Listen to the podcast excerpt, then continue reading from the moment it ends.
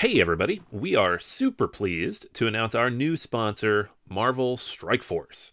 Marvel Strike Force is a mobile squad RPG that allows you to battle with your favorite team of superheroes and supervillains in a fight to save the universe against threats like Doctor Doom and Apocalypse. The goal power up your favorite characters to complete missions, unlock gear and other resources, and beat other players in PvP modes such as Alliance War and Real Time Arena. And the best part Marvel Strike Force just reached its six year anniversary, which means free stuff when you sign up via our unique link in the description. The anniversary consists of weekly events and bonuses. Just complete each event, and you'll receive special awards and skins. Make sure to log in each day and every week to take advantage of all the new characters that are being released specifically for this event. This will be Marvel Strike Force's most generous event to date, so don't miss out. If we have received a unique promo code for every new user, please follow our link in the description and use the promo code MAXPOOL. M A X P O O L. Again, anybody uses that code, it is unique for all new users. Check it out. Once again, thank you so much to Marvel Strike Force for sponsoring this episode.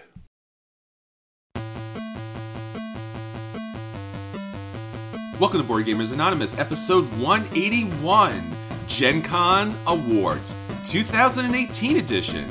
We'd like to thank all of our Patreons for helping us bring you an ad free episode. You're listening to a proud member of the Dice Tower Network, dedicated to bringing podcasters together for the greater good of gaming. It's sort of like Voltron, but with better lip syncing. Find out more at Dicetowernetwork.com. Welcome to Board Gamers Anonymous, the podcast about board gamers and the insane fun we have at the table together. This is Chris. And this is Anthony. And from an undisclosed location outside of Indianapolis in a small hotel room, doing our best to deal with the echoes and the editing, we are here on the Monday after Gen Con 2018 to tell you about all of the great things that happen, all of the fun, all of the excitement, all of the new releases, and the intense, extreme sleep that we need to have as soon as possible. Yeah, right. yeah, I mean, I feel like we've done this before. We recorded right after the con, and people are like, "You guys sound tired." Yes, have you been to a convention? We are tired, but in a good way. In a good way. It's it's like uh, it's that special kind of tired you get when you've done something really fun. So Yes, it's very much an epic journey to walk the halls for four days straight and to meet all the great people, to see all the great games, to talk to all of you, our listeners, who came up to us in each and every location. We're so grateful to having met you, having gotten a chance to see your games, being able to sit down with you. It's really the best part of podcasting. There is so much to cover here. And in fact, our Gen Con coverage won't be just one day. Anthony and I picked up a large number of games, and we will be covering all of those games over the next several weeks, probably all the way up until PAX Unplugged. So stick with us. If you didn't hear the game that you wanted to hear a review about or some information about, I guarantee you that it'll be coming out each and every week. As always, we have two podcasts coming out a week. In addition to that, we have articles on our website, boardgamersanonymous.com. Don't forget, we have our YouTube channel if that's the best way to listen to us, especially if you want to listen to us at one and a half times speed. That's always a really good place to go for that. And of course, we could not do these episodes ad free without the support of our Patreon backers. Thank you for all of your support. It's been great and helpful. And of course, patreon.com backslash BGA. You can find more additional episodes there. So check us out over there. All right, Anthony, there is so much to talk about here. I guess we should start off with probably what's the question of the week or the question of the con, what people were asking us on Facebook. Why don't you take it away? yeah, so uh, we do this all the time. You guys know the drill. But I posted a question on Facebook, and I asked everybody, "What do you guys want us to talk about uh, when we do this episode?" And got a few good questions in there. Uh, Kyle asked about Keyforge, which we're going to talk about in a little bit. Uh, it's one of the big announcements from Fantasy Flight. Um, but most people asked us about what hidden gems we saw or what games we played, regardless of whether they were good or not, which I always thought was a funny question. Um, and so that's kind of what we're going to do. But just up front, so you guys understand, we don't play a ton at Gen Con. like, we try to. we see a lot of five and ten minute demos, and we're going to talk about a lot of those games that we saw like real quick run throughs of games that we're interested in. But actually sitting down and getting to play a game, there's a reason there's no at the table this week. We demoed dozens of games and we're bringing home possibly more than that, but we have not played any of them yet. So stay with us because all of the upcoming at the tables will possibly, if not absolutely, be Gen Con releases. So those will be coming up to you pretty quick and fast. So, Anthony, everyone was asking about Gen Con. Gen Con 2018, it seems like every year it gets a little bit bigger and a little more chaotic and a little more crazy. Uh, how was your experience? Yeah, I mean it's uh it's funny thing because it does always feel bigger and crazier and more, but this year was our fourth year, so we've done this a few times. We have a bit of a routine now. We know where everything is. We know where to eat. Um, we know when to get to bed, so we're not just completely destroyed the next day. And we also last year had Gen Con 50, which was just crazy. Everybody was excited and it was big, and there was more people than ever before. So I'm not going to say this year felt smaller. It felt roughly the same, but it certainly didn't feel bigger, right? Sure. I think there was a little bit generally less buzz. People were there. They were excited when they were there at the con, but it didn't have the typical epic feel that Gen Con put on last year. So, and I think we heard that from a lot of people across the board. Yeah, and that's that's natural. When you have like a 50th anniversary, the next year is going to feel like a letdown, even though it's just as big and epic as ever. Yeah. Um, you know, they still had everything in the stadium. They still were overflowing everything. The the halls were still packed to the point where you couldn't move on Saturday and Sunday. So, like, it is the Gen Con you know and love. And I think part of it too is there was no like epic gaming release where everybody was like bum rushing a single booth and breaking things down to get it that we've Sure. had in previous years. There was a few games that were like really hot, um, and there were a lot of lines, but there wasn't that one thing that literally everybody in the hall wanted. Yeah, if there was anything truly epic about the convention was the lines. Yeah, yeah, So will call picking up your tickets, picking up your pass for the very first day and second day. Those were the longest lines that anyone has ever seen. They went not only the extent of the convention center, but they went outside the convention center, around the building, down the street, under the underpass, and that kind of held more or less the same for two days. So that was probably the most epic thing about oh, Gen Con. And that, like, thankfully the weather held for those couple days because Yeah. by the weekend it was 95 degrees. But when people were waiting in those lines, it was like 80 something. At least they weren't standing in like ridiculous heat waiting for their tickets. Sure. Gen Con puts on a great show and they held everything together. The lines, as we said, were pretty insane. And a lot of people were excited about board gaming in the area too. So it's nice to see that the hobby's growing. Everybody we talked to was really excited about what they were seeing. A lot of different people were coming and buying games, and a lot of new people were interested in a lot of different types of stuff. So small publishers, big publishers, everyone enjoyed the convention. Everyone had a good time. Everyone was selling out of pretty much everything. And everyone that we talked to was even excited about PAX Unplugged in a way that we were surprised to hear about too. Yeah, no kidding. Yeah, it's uh that's apparently the next big hot convention. So that's our next big hot convention. the rest of everybody. Um, but yeah, it was a really cool con, and it's you know Gen Con's the big working con for a lot of people. Yes. So and we're generally working in that we- we're talking to publishers, going around doing interviews and stuff. So it's uh we don't always get a full sense of the buzz of like the players and the gamers and everything, but I, I think in general everybody was having a good time, and it was you know it's Gen Con. How can you not have fun? It's true. It's when you come to Gen Con, it's one of those kinds of experiences that you feel like you need to be there, whether you're a publisher or you're a designer or you're press or even if you're a gamer. A lot of gamers have come up to me over the years and say, you know, where should I go? Like, well, I would recommend going to Gen Con because it's such a grand experience. The only downside tends to be you can't possibly do everything, or you Yeah. can't even do most of everything. It's just too big. It's just too far to get to everywhere.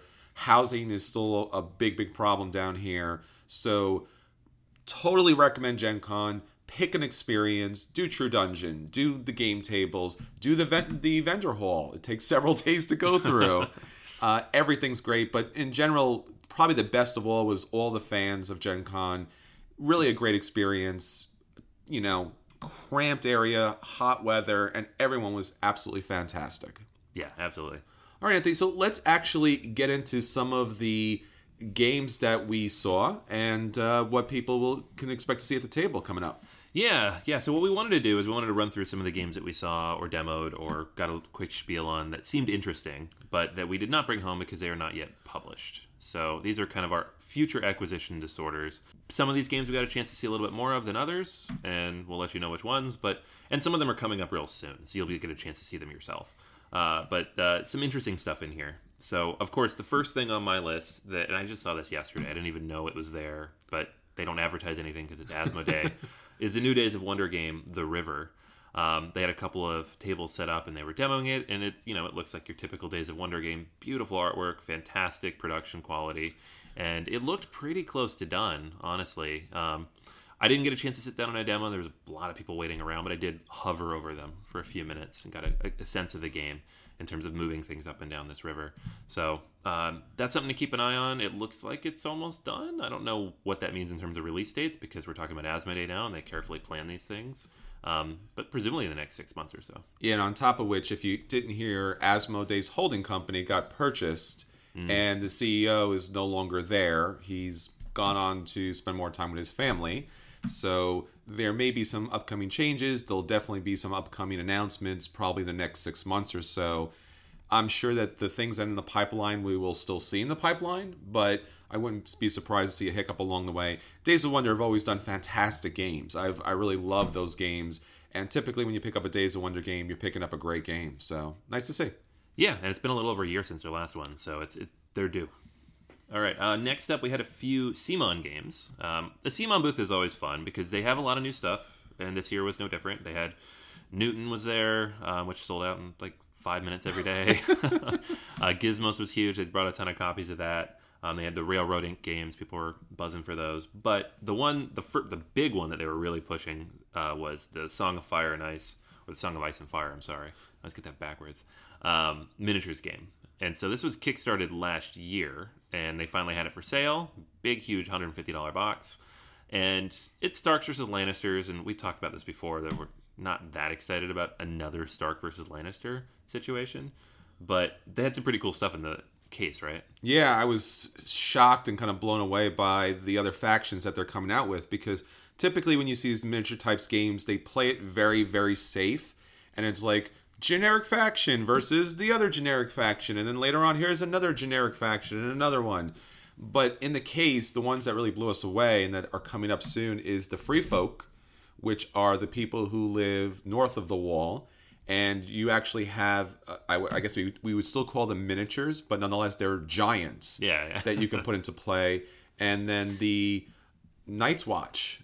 So that the men who guard the wall themselves are a playable faction, and that's pretty surprising to see those two factions actually in play here. But that's probably really going to pump this game up really big once it hits the table. Yeah, yeah, that's going to be awesome. And this is a game we actually managed to get a copy of, so we will be reviewing the starter set sometime in the next few weeks.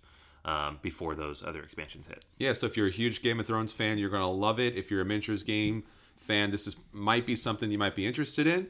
And if you never got into uh, miniatures gaming, stay with us because this might be something you're interested in. For sure.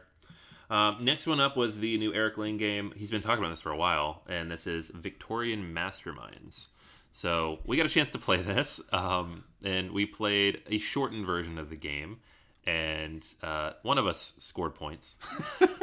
well, I was playing by the the golf score rules, you know. Oh, then you destroyed us all. I did. I, I didn't want to kind of rub in your face when I scored zero points for every round, and then came in with a total of zero. But I am pretty ha- proud of myself. I'll have to say, you know. Yeah, yeah. I mean, to be fair, it was only like a third of the game, so you would have scored points eventually. um, it's a very very simple game. There's multiple locations, and you're placing these I guess worker chips. They're shaped like gears. Each of them has a special ability on them, and then you stack them face down. You flip them over when there's three, and you run through and and see what happens. the The trick here is one of them is a spy that will sabotage the next one in line, and I think that happened to you like four times. It did. It happened the, pretty much the entire game, and that's in some ways you can kind of mitigate that, but honestly, it's pretty pretty random because you don't know what someone's placing down And probably the best thing about this game is it's f- fantastic looking. The gears are nice and big and chunky. It actually has all of these famous landmarks that you'll be able to pick up on your kind of capers. So this looks to be an outstanding production. Didn't get to play the full game, so can't you know say as far as is it a good game. But hopefully in the future when we get a copy of this, we'll be able to let you know. Yeah. Um, another one here from CMON uh, is a game actually hitting Kickstarter at the end of this month, and that's Starcadia Quest. So when this was first announced, we were interested to see whether it would be significantly different than Arcadia Quest. Uh, it's in space, but that's all we knew at the time. And I, don't know, it, it, didn't seem that different, right? Yeah, from what we can tell and what we were told when we kind of like oversaw a demo here, it seems to be just like Arcadia Quest, but instead of these huge kind of scenarios that are in the book, there are these cards that kind of help play out the scenarios and lead you to opportunities where you can kind of score points and such. The miniatures are amazing. Once again, it's CMON, so why would you expect anything else? And it's that chibi kind of style again, but it's in space at this point. So we got to see kind of a small version of this. Kind of hard when you know you're at the point where you're pretty heavily invested in Arcadia Quest, but I'm a big sci-fi fan, so this is going to be hard to kind of ignore. Yeah, well, yeah. I mean, we're gonna back it. Just, is it worth it? I don't know. We're gonna back it. Well, that's why it's our section of acquisition disorders because clearly we have a problem here. Yeah, yeah. that's, a, that's a good example. Um, next one on the list here, and this is a, a another great acquisition disorder, is Battlestar Galactica, the uh, flight path system game from Ares Games. They're getting into the sci-fi action. They've been doing Wings of Glory and Sails of Glory for years and years and years, and then they have the tripods and uh, triplanes yeah game that uh, they kickstarted not too long ago that's coming out here by the end of the year so this is a new i mean it's the same system but it had a lot of new mechanics in it right yeah especially there was this momentum system so if, if you've ever watched Battlestar Galactica or more of the hard science realistic sci-fi quote unquote like maybe Babylon 5 when a ship is flying in space it's building up momentum and it just doesn't stop and turn automatically. It has to deal with the momentum. So in this flight path system, they've added momentum as something you can play with, not to mention the direction of your ship. So you could actually be flying in one direction and yet turn your ship sideways and be able to shoot in that direction. And there's also some elements as far as working on an x axis. So you could have an asteroid above and below you and kind of work with that as well. And really, that's the core of the show. If you're an old school Battlestar Galactica fan, you probably didn't see too much of that because they were kind of following Lucas Arts light and magic kind of way of like old biplanes kind of swooping in and out as if they were in an atmosphere. But the new Battlestar Galactica really did play with hard science there, so it added a lot more realism to the game and a lot more fun. So this will probably be the flight system game for people who are looking to take it to the next step there's going to be a lot more with Ares games that we'll talk about in future episodes, and this is something to keep an eye out for. Awesome. Uh, another space game here, um, based on an old property that we both love, was Robotech Attack on the SDF 1. Uh, this is from Japanime Games, and if if you were at Gen Con and you were in their booth, you saw the giant cardboard mech. yes. Uh, this looks like probably something that's going to take their company to a whole new level. You probably know Tanto Cuore and a lot of their other kind of princess Japanese games, but Robotech here has been around for a while, and there's there's been a couple of games that we've seen. They've typically been small. This is not a small game. This has a lot of elements of once again, it's a little ironic here, but Battlestar Galactica, the board game, where basically you're sending your different crew members around, and then they are activating certain systems. They are sending out fighters to deal with all of the intruders that are coming in. And you're actually able to turn your ship to kind of deal with the attackers. And then at certain points, based upon what you're able to do, you'll be able to kind of go full mech with your ship and then take this giant cardboard. Once again, it's not even a miniature. And put it on the board with all of its guns kind of blazing out and be able to fire all of your beams out and take out a whole wave of ships. There are also actual miniatures in this game too, along with some standees. Awesome. Um, next on the list here is a game I got to check out. Um, quick demo of. It's Imaginarium. This is a new game from Bruno Cathala, and it's not being published in the U.S. yet, but they said they're working on it. Um, I think there was a Kickstarter at one point, right? There was, and it and it fell through, and people were a little upset because some of the issues is they don't have a U.S. distributor, and I don't know why. We've actually covered this game. I've covered this game on a previous acquisition disorder because it looks fantastic, and it's basically a Euro game using this kind of steampunk, once again, imaginarium kind of features here. And it's something you definitely want to play if you do get a chance to get it, but getting it is really, really hard, and you kind of have to get it shipped from Europe. Yeah, yeah, and it's it like mechanically it seems very interesting. It's resource management to some degree, but you're purchasing these different cards that upgrade your ability to convert resources. The artwork, like you said, is just it's spectacular, but also crazy. Yes. Think like Terry and Terry Gilliam in Brazil or something. Like, Absolutely. it's it's outlandish, and I really want to see a U.S. version of this game at some point. Next on the list here was a game that we heard they barely got in time for people to take a look at over at Greyfox Games. That's City of Gears. We actually spoke to them about this, I think on Thursday or Friday, and they were like hand cutting a copy before they actually got their um, first production copy in on Saturday. But I'm glad they did because it looked really, really cool, right? Yeah, this was fantastic. The board itself and how the kind of pieces lock in really is something I haven't seen in board gaming before. Typically, when you put a board down, unless it's like a legacy game, it's just going to stay kind of rigid and not really do much of anything. This really adds an extra dimension. Yeah, yeah, it looks really interesting. Um, another board that looked incredibly interesting, and I don't even know how to wrap my head around what it is, is Titan. This is a game from Holy Grail Games, and it's coming to Kickstarter in 2019. So I think they have another Kickstarter coming before that, which we're actually going to talk about in a later episode. Um, but this one, just this giant, round, concentric board with like tiers on it. Uh, did not get a chance to play this, unfortunately. There's always a lot of people crowded around it, but this will almost certainly be buzzworthy when it hits Kickstarter because people are just going to want to know what's going on with that board. Yeah, and we just saw a prototype copy, so it wasn't even the final components or the final board, and it was just so very interesting. It basically looks like a stadium, and what we heard about it, it has like some elements of almost like the movie Wall-E, where you have these kind of little bots and being able to kind of activate them and move them around the board. So this is something if you're looking about for a hidden gem, this is probably where you're looking. Yep. Um, Mesos. This is Kolossal Games. They were releasing their uh, Western Legends game, and so they were showing this one off. That's going to be hitting Kickstarter, I believe, later this year.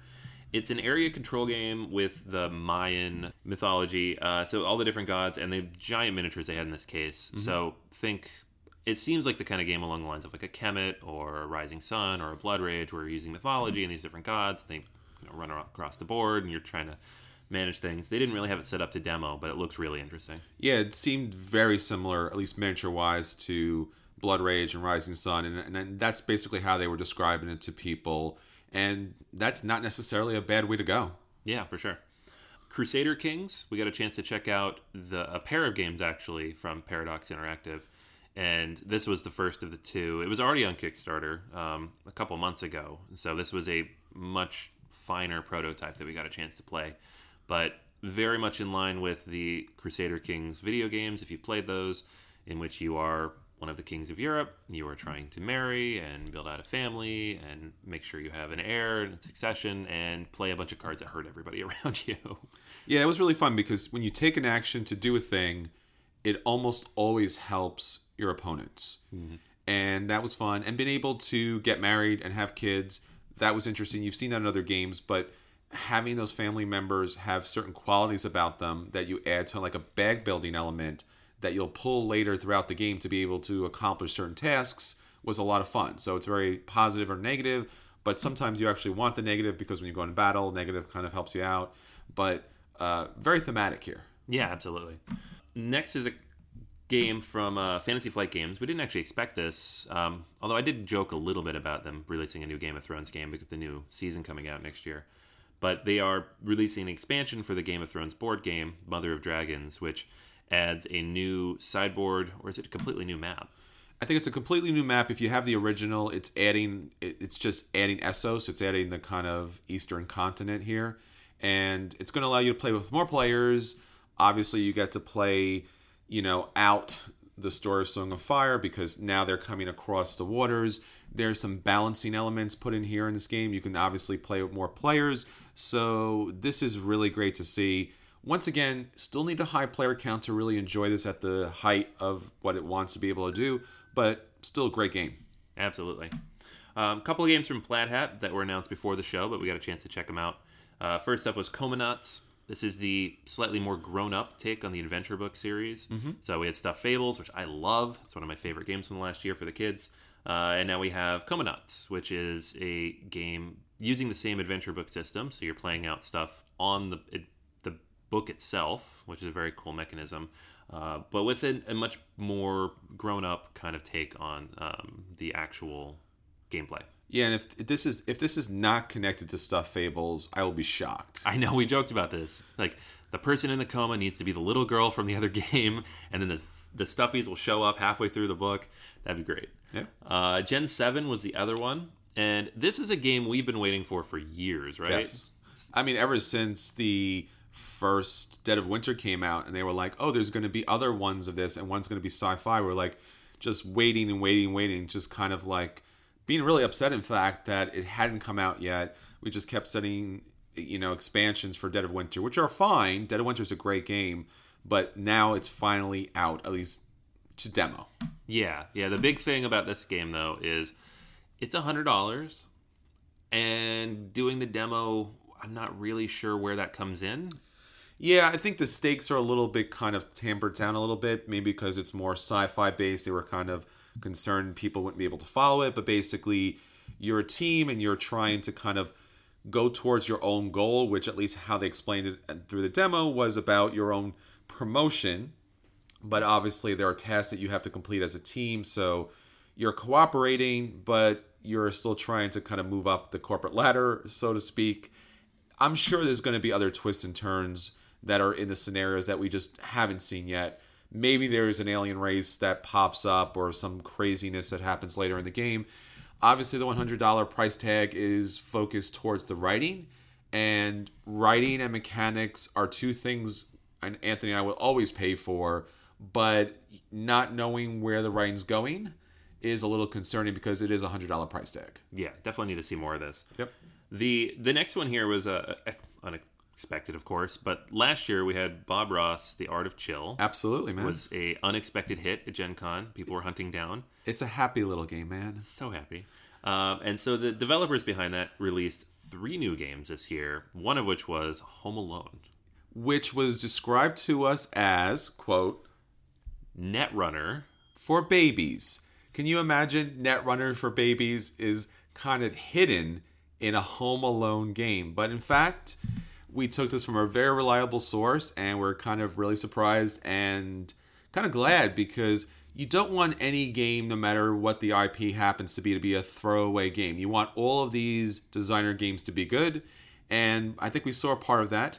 There was also the cereal monster game that came with a box of cereal. Unfortunately, the boxes of cereal ran out, but it's nice to see that these kind of lighter family games are undertaking really high quality mechanics. Absolutely, yeah.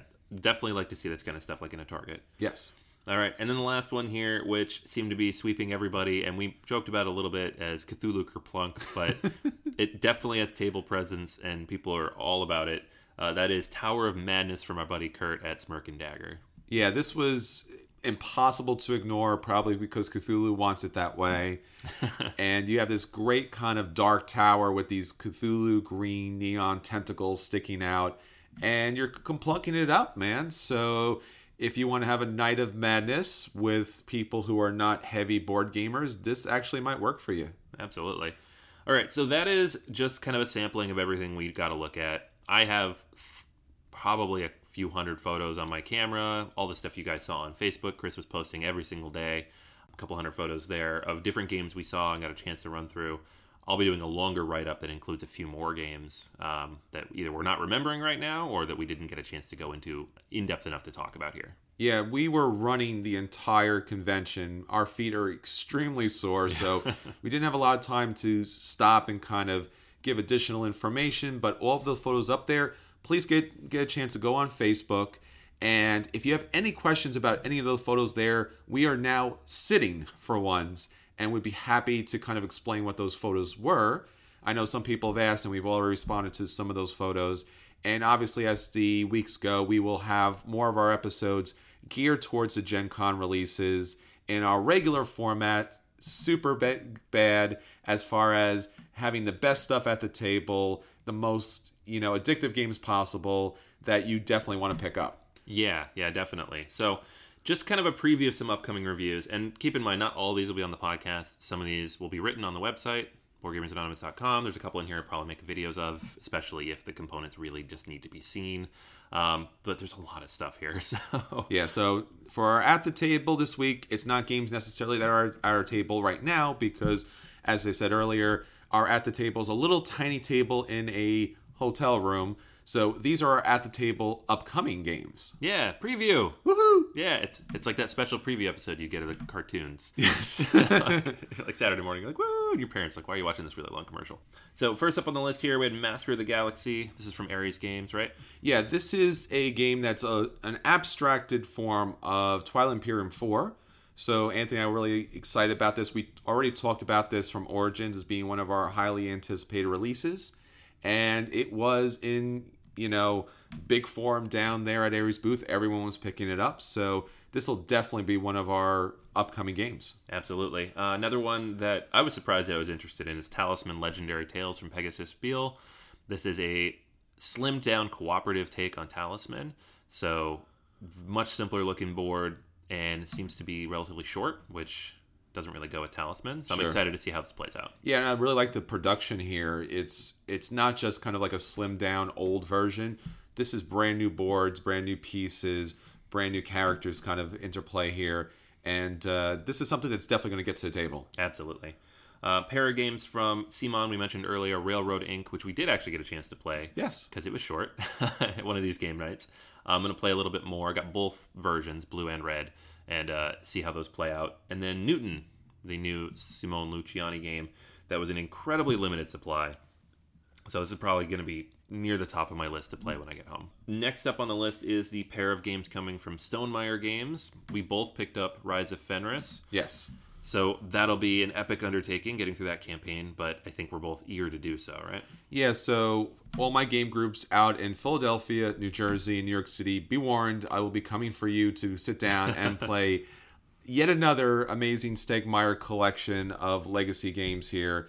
And I picked up the big box, and I'll be getting my hands on the Broken Token insert. So there are going to be upcoming reviews about all of the different pieces leading up to what probably will be the completion of Scythe, from what we know, at least up at this point.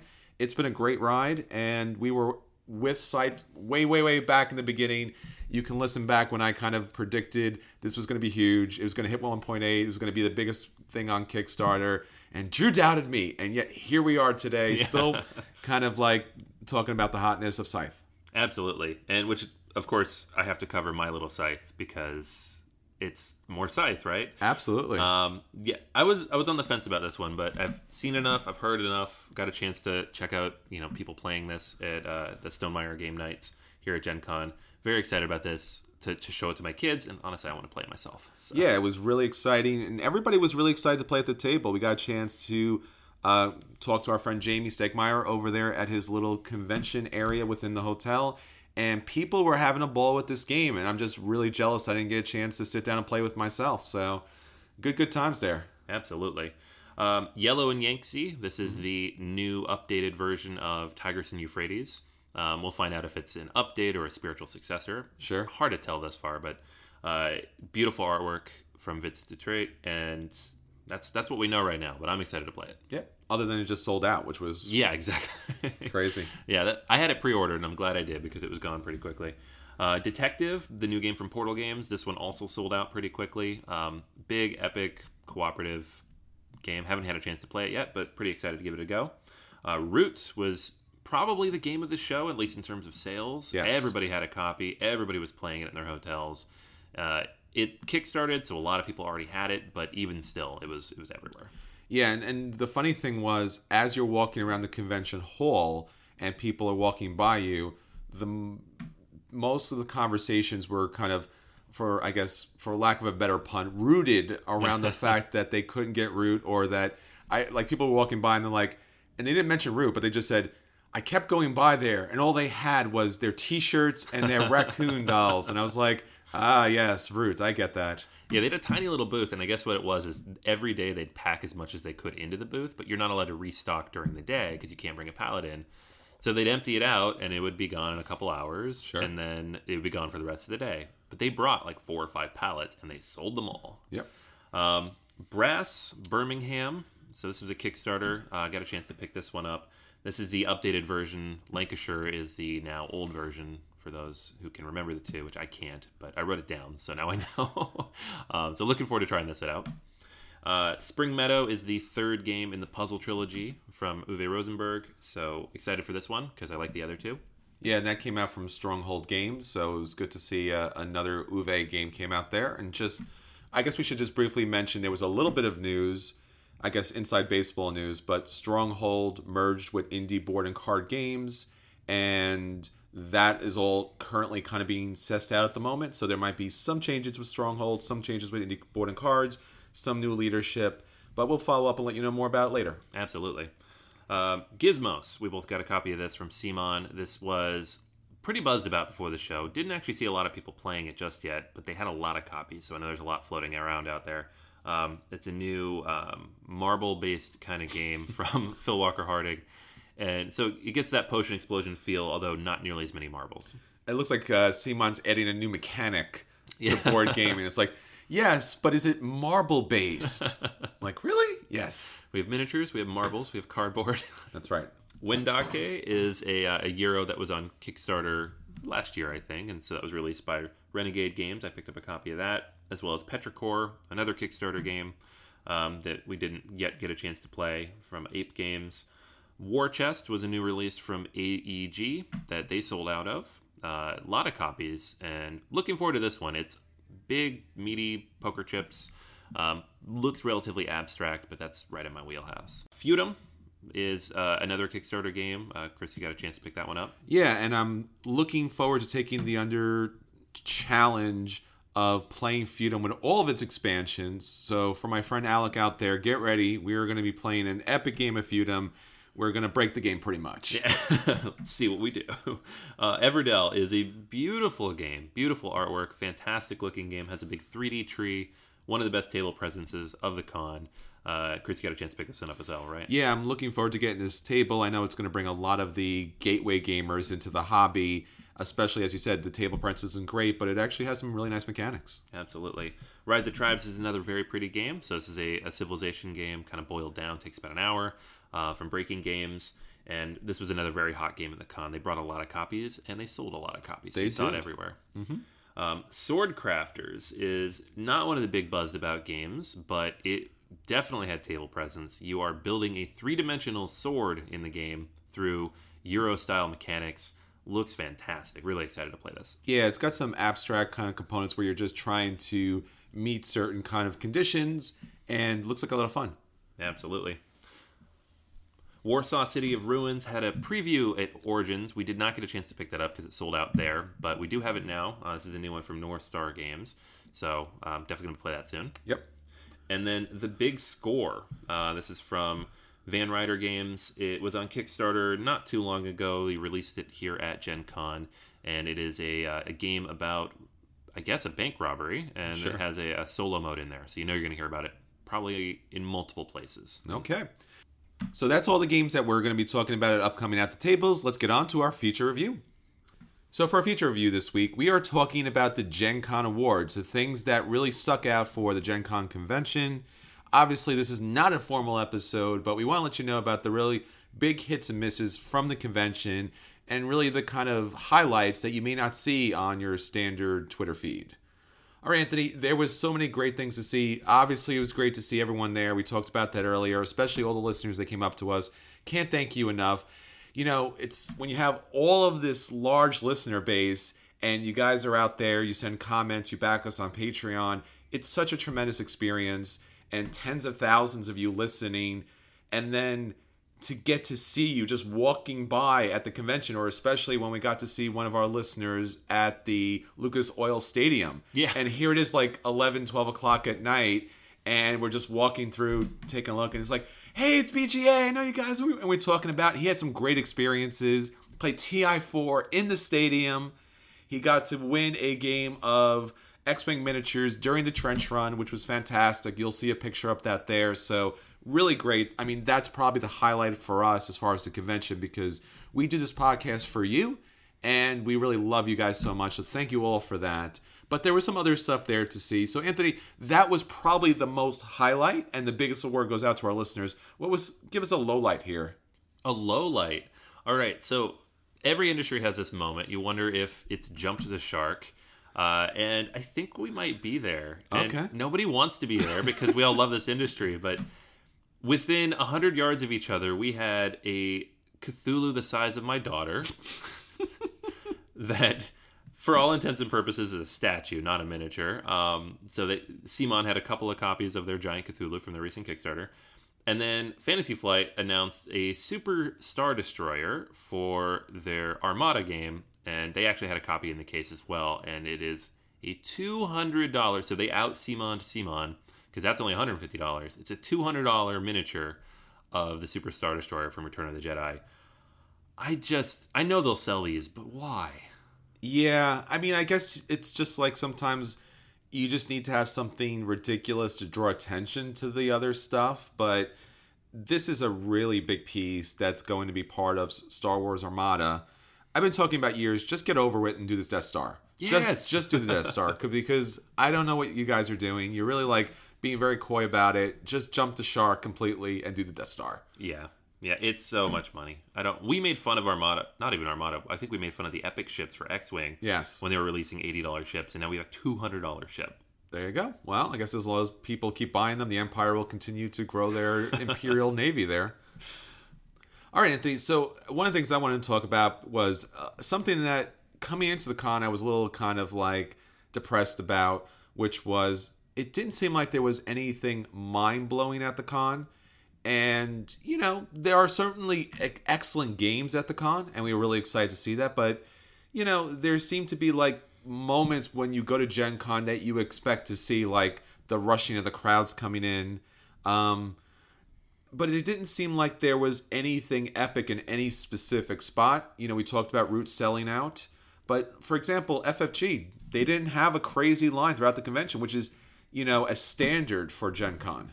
Yeah, yeah. Every year, so we we generally get in a little bit early because we have the press passes, so we can walk around and see how long these lines are.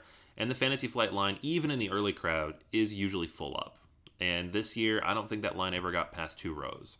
Um, at least not that I saw. And you know, they didn't have anything big, no big releases. They had X-wing 2.0, I think was it. Sure. But that was one. CMON, their line was usually a little bit longer as well. They had a few new releases, but those sold out so fast Sure. that there's no reason to get in that line. So there were certainly games people rushed for. There was a lot of lines. Let's not. There's a lot of lines. Yeah. But there was no like one or two publishers that just was pulling in everybody. There was no Twilight Imperium 4 release like last year where you had 500 people in line trying to get that game. It was um, that's not necessarily a bad thing, but you always want to see that big thing. You want to know what the big huge thing is, and you know if you pay to come to a con like this, sometimes you want to get the big huge thing. So Sure. there there wasn't like that one home run rockstar game that we can say won everything this year. Sure.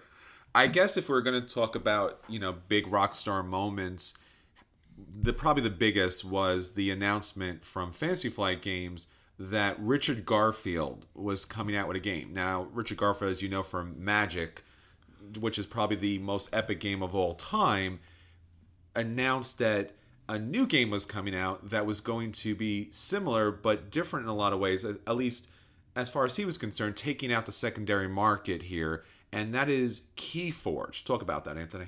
Yeah, so when we first read about this, it was hard to wrap your head around it, which I guess is what he was going for. And that's what Magic the Gathering was when it first came out. People couldn't really wrap their head around the idea of a card game with thousands of cards that you could somehow mesh together and play against each other. Um, so Keyforge is a sealed deck game. Every deck is unique. There are trillions and trillions of combinations, and they've you can actually go and read his designer diaries about this on uh, Board Game Geek. But he's talking about the algorithm that they built for this to try to build these decks so that they're competitive with each other, and admitting that some of them are going to be better than others because of course they are. Sure. Um, but the basic idea is you buy a ten dollar deck. That's your deck. You don't change it. You can't change it. You register it in the app so that it's logged online, and that everybody knows what it is, and then you play with that deck. Mm-hmm. And the goal here, like you said, is to get rid of the secondary market. Yes. It's this kind of Richard Garfield's big regret, I think, with Magic is that there's such a huge secondary market to the game and people buy and sell cards and some things are worth hundreds of dollars and you pay to win basically. Sure. um, and he kind of wants to take that out of the game. And so we have keyforge. And at first it was like how could this possibly work? You read a little bit more about it. I guess it makes a little more sense. You could have two decks where there's only one card difference. That's Sure. the nature of the beast. Um, they released a set number of copies of these to the people who went to their in-flight report. We unfortunately could not go to the in-flight report, so we do not have them, and we will not be talking about it anytime soon. Um, but there are some out in the wild. Some people are playing them. You can find videos on YouTube. It. I'm interested to see how this does. Sure. There will absolutely still be a secondary market, though. Yes. I don't care what he says. Like, Yeah. people are gonna f- have a deck. It does well. They're done with the game. They sell it on eBay. But it is. Uh, it was definitely the the big moment for me of of the con. Yeah, I, I absolutely, and I, I think this is one of the things that's kind of probably pumped new life into card games within the board game industry. They were kind of languishing in some senses. LCGs have done really well, but this is something a little bit different. And once again, just kind of like the Superstar Destroyer, maybe just brings people eyeballs back into board gaming to see what's going on. So it's interesting to see how this plays out. I believe they were saying quarter one of 2019 this will actually hit the streets. So you'll have to wait a little bit before you get these your hands on these decks. Uh, highly recommend not going secondary market for these decks because they're selling for extremely high prices. But I think we were talking about ten dollar kind of base price for it. Yeah, they're gonna be ten bucks a piece. If you go to eBay right now, they're going for seventy because people want them early. Don't Yeah. do don't do that. Yeah, you have plenty of time, and you're not going to find anyone really to play with either. So hold on. There's going to be a quadrillion number of opportunities but with this algorithm to play a, a really, really fun game. So definitely something to take a look at coming up. But, you know, talking about, you know, card games and the massive amount of appeal that they have, they also have that online. So this year was something different, something that we really were surprised about, and something Anthony and I are big fans of. Yeah, so we knew Blizzard was going to be at the show. Um, occasionally, they say somebody's going to be at a show. You get there, and they have like a tiny little booth where they're demoing something in the corner. Yeah. like Fantasy Flight at PAX last year. Sure. You're like, come on, guys. but uh, Blizzard came big. They had a massive booth in the corner of the gaming hall, presumably picked up and transplanted from BlizzCon because it was a massive multimedia booth, by far the most expansive and best looking booth at the con, putting everybody else to shame. But in the middle of nowhere. in the middle of nowhere, it looked hilarious. We have some photos up. Yeah. Uh, and it's like when you take a piece of the multi-million dollar cons that are run for video games and you drop it in the middle of a board game con, it looks a little silly. Yeah. But it was still pretty fun to go over there and sit in the Hearthstone Inn and buy a bunch of stuff from Blizzard because why not? um, it was cool. They, they didn't really have much to do in terms of playing games. Sure. Just a couple demos. Uh, it was definitely more of a we're here to be here kind of a thing. And you can buy stuff. yeah, and they sold a lot of stuff. Sure. And, and I, I got to say, too, they did a great job managing the lines. There was practically no line there in entire convention, even though a lot of people were buying things. And their staff were tremendously helpful and friendly. And they did an outstanding job there overall. All right, Anthony. So, you know, there was a lot of great stuff as far as publishers and designers were concerned. And as we said, for us, it's it's very much an industry trade day, so we were kind of going through and talking to everybody. But there's a lot of gaming going on, and probably the biggest award kind of goes to Gen Con here because they did something fantastic, which was have 24 hours of gaming, and especially with the stadium, which is probably I'm trying to think of a more epic situation, maybe the Coliseum in Rome, Yeah. but a really epic situation to be able to play gaming in.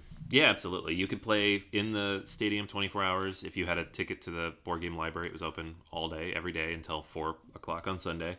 Um, the, the gaming hall itself, the one in the convention center, was also open 24 hours.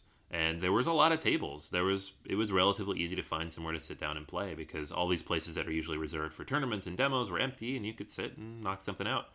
Um, there was a couple of companies that had games available that you could take and play. Special shout out to Kosmos for making their full library available to just grab if you wanted on the honor system. Yeah. So they've always done a great job, and it was it was nice. We got to meet a lot of people and just actually sit down and play some games. You know, when you play games enough in this industry, at some point, if it, if you're not already, you're, you become a teacher. Yeah. So anyone walks by and like, I don't know how to play that. I'm like, all right, here, sit down. I'll show you how to how to kind of play that game. So got to play with some new people, which were really great, and got to see them again and again, which was a lot of fun. And just overall, a really nice experience. And I think you need to have that at a con. I think any con it doesn't have that 24 hour gaming opportunity and that general open space. I mean, if you have to ticket something, go ahead and ticket it, but you should really just have open space because sometimes you just can't get your hands on a ticket and it's an odd hour and you just want to go game. So uh, kudos for them to having a number of different spaces open and available.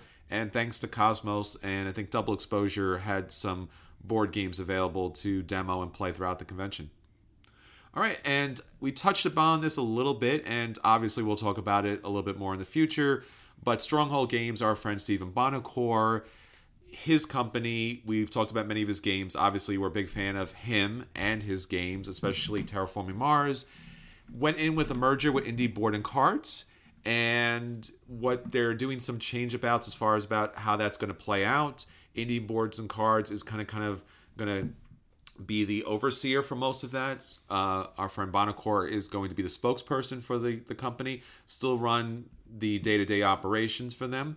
But there's going to be some changes, and it's always good to see that board gaming's growing, and this is just another kind of symptom of the industry doing really well.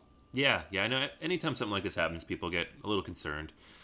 It's not a small hobby industry anymore. It's a billion dollar industry, and so this is the kind of stuff you're going to see. Um, some moves better than others. We don't really know the details on this one, but it's we're seeing growth. We're seeing new opportunities. We're seeing you know things moving forward in the, in the industry. So, you know, all the best for everybody involved.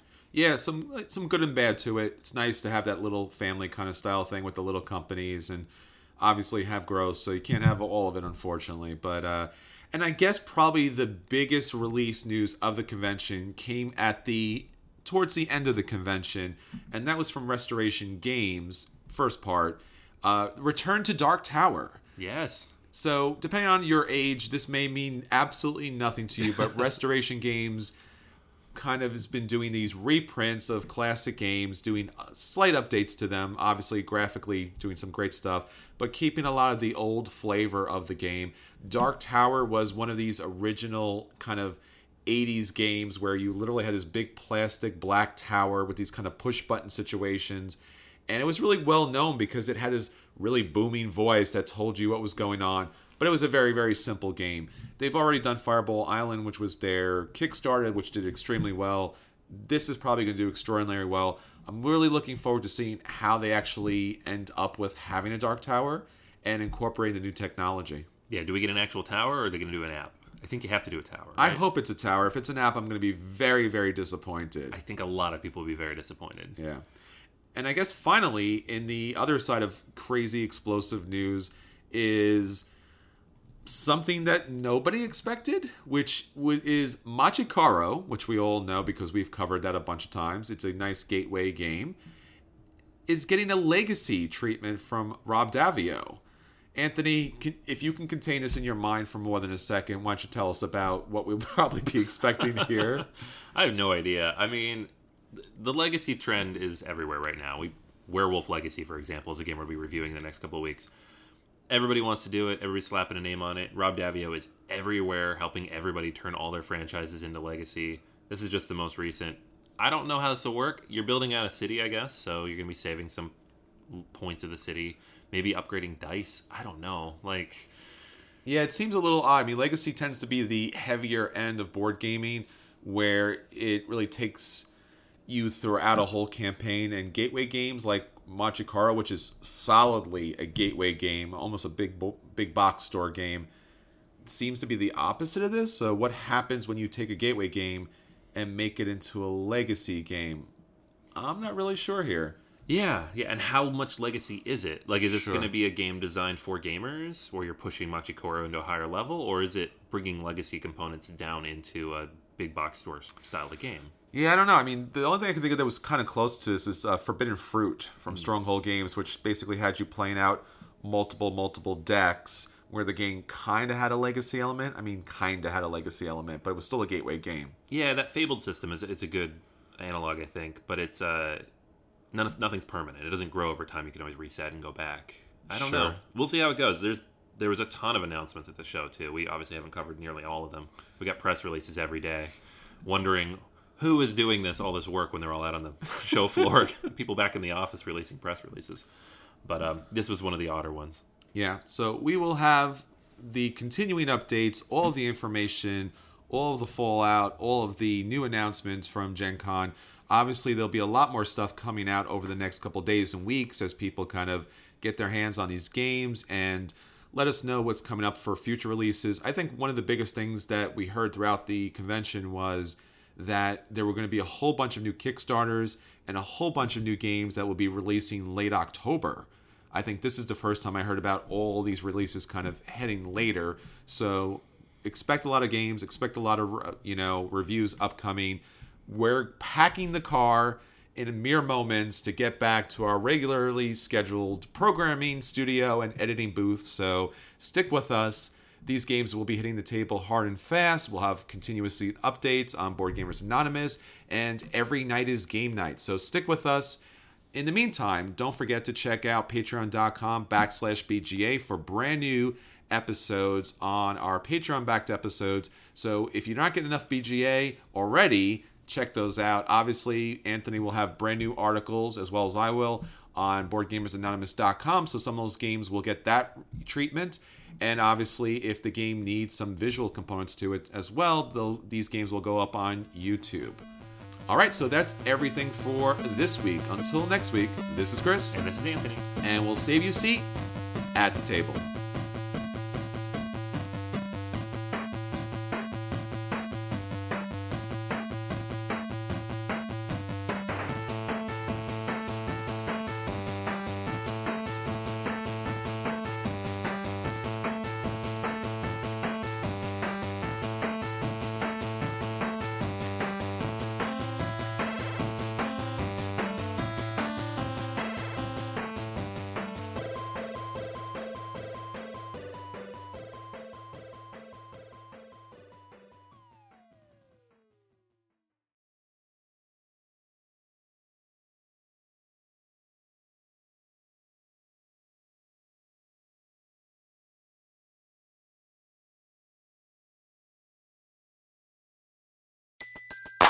Everybody in your crew identifies as either Big Mac Burger, McNuggets, or McCrispy Sandwich. But you're the filet fish Sandwich all day. That crispy fish, that savory tartar sauce, that melty cheese, that pillowy bun. Yeah, you get it. Every time. And if you love the filet of fish, right now you can catch two of the classics you love for just $6. Limited time only. Price and participation may vary. Cannot be combined with any other offer. Single item at regular price. Ba da ba ba ba.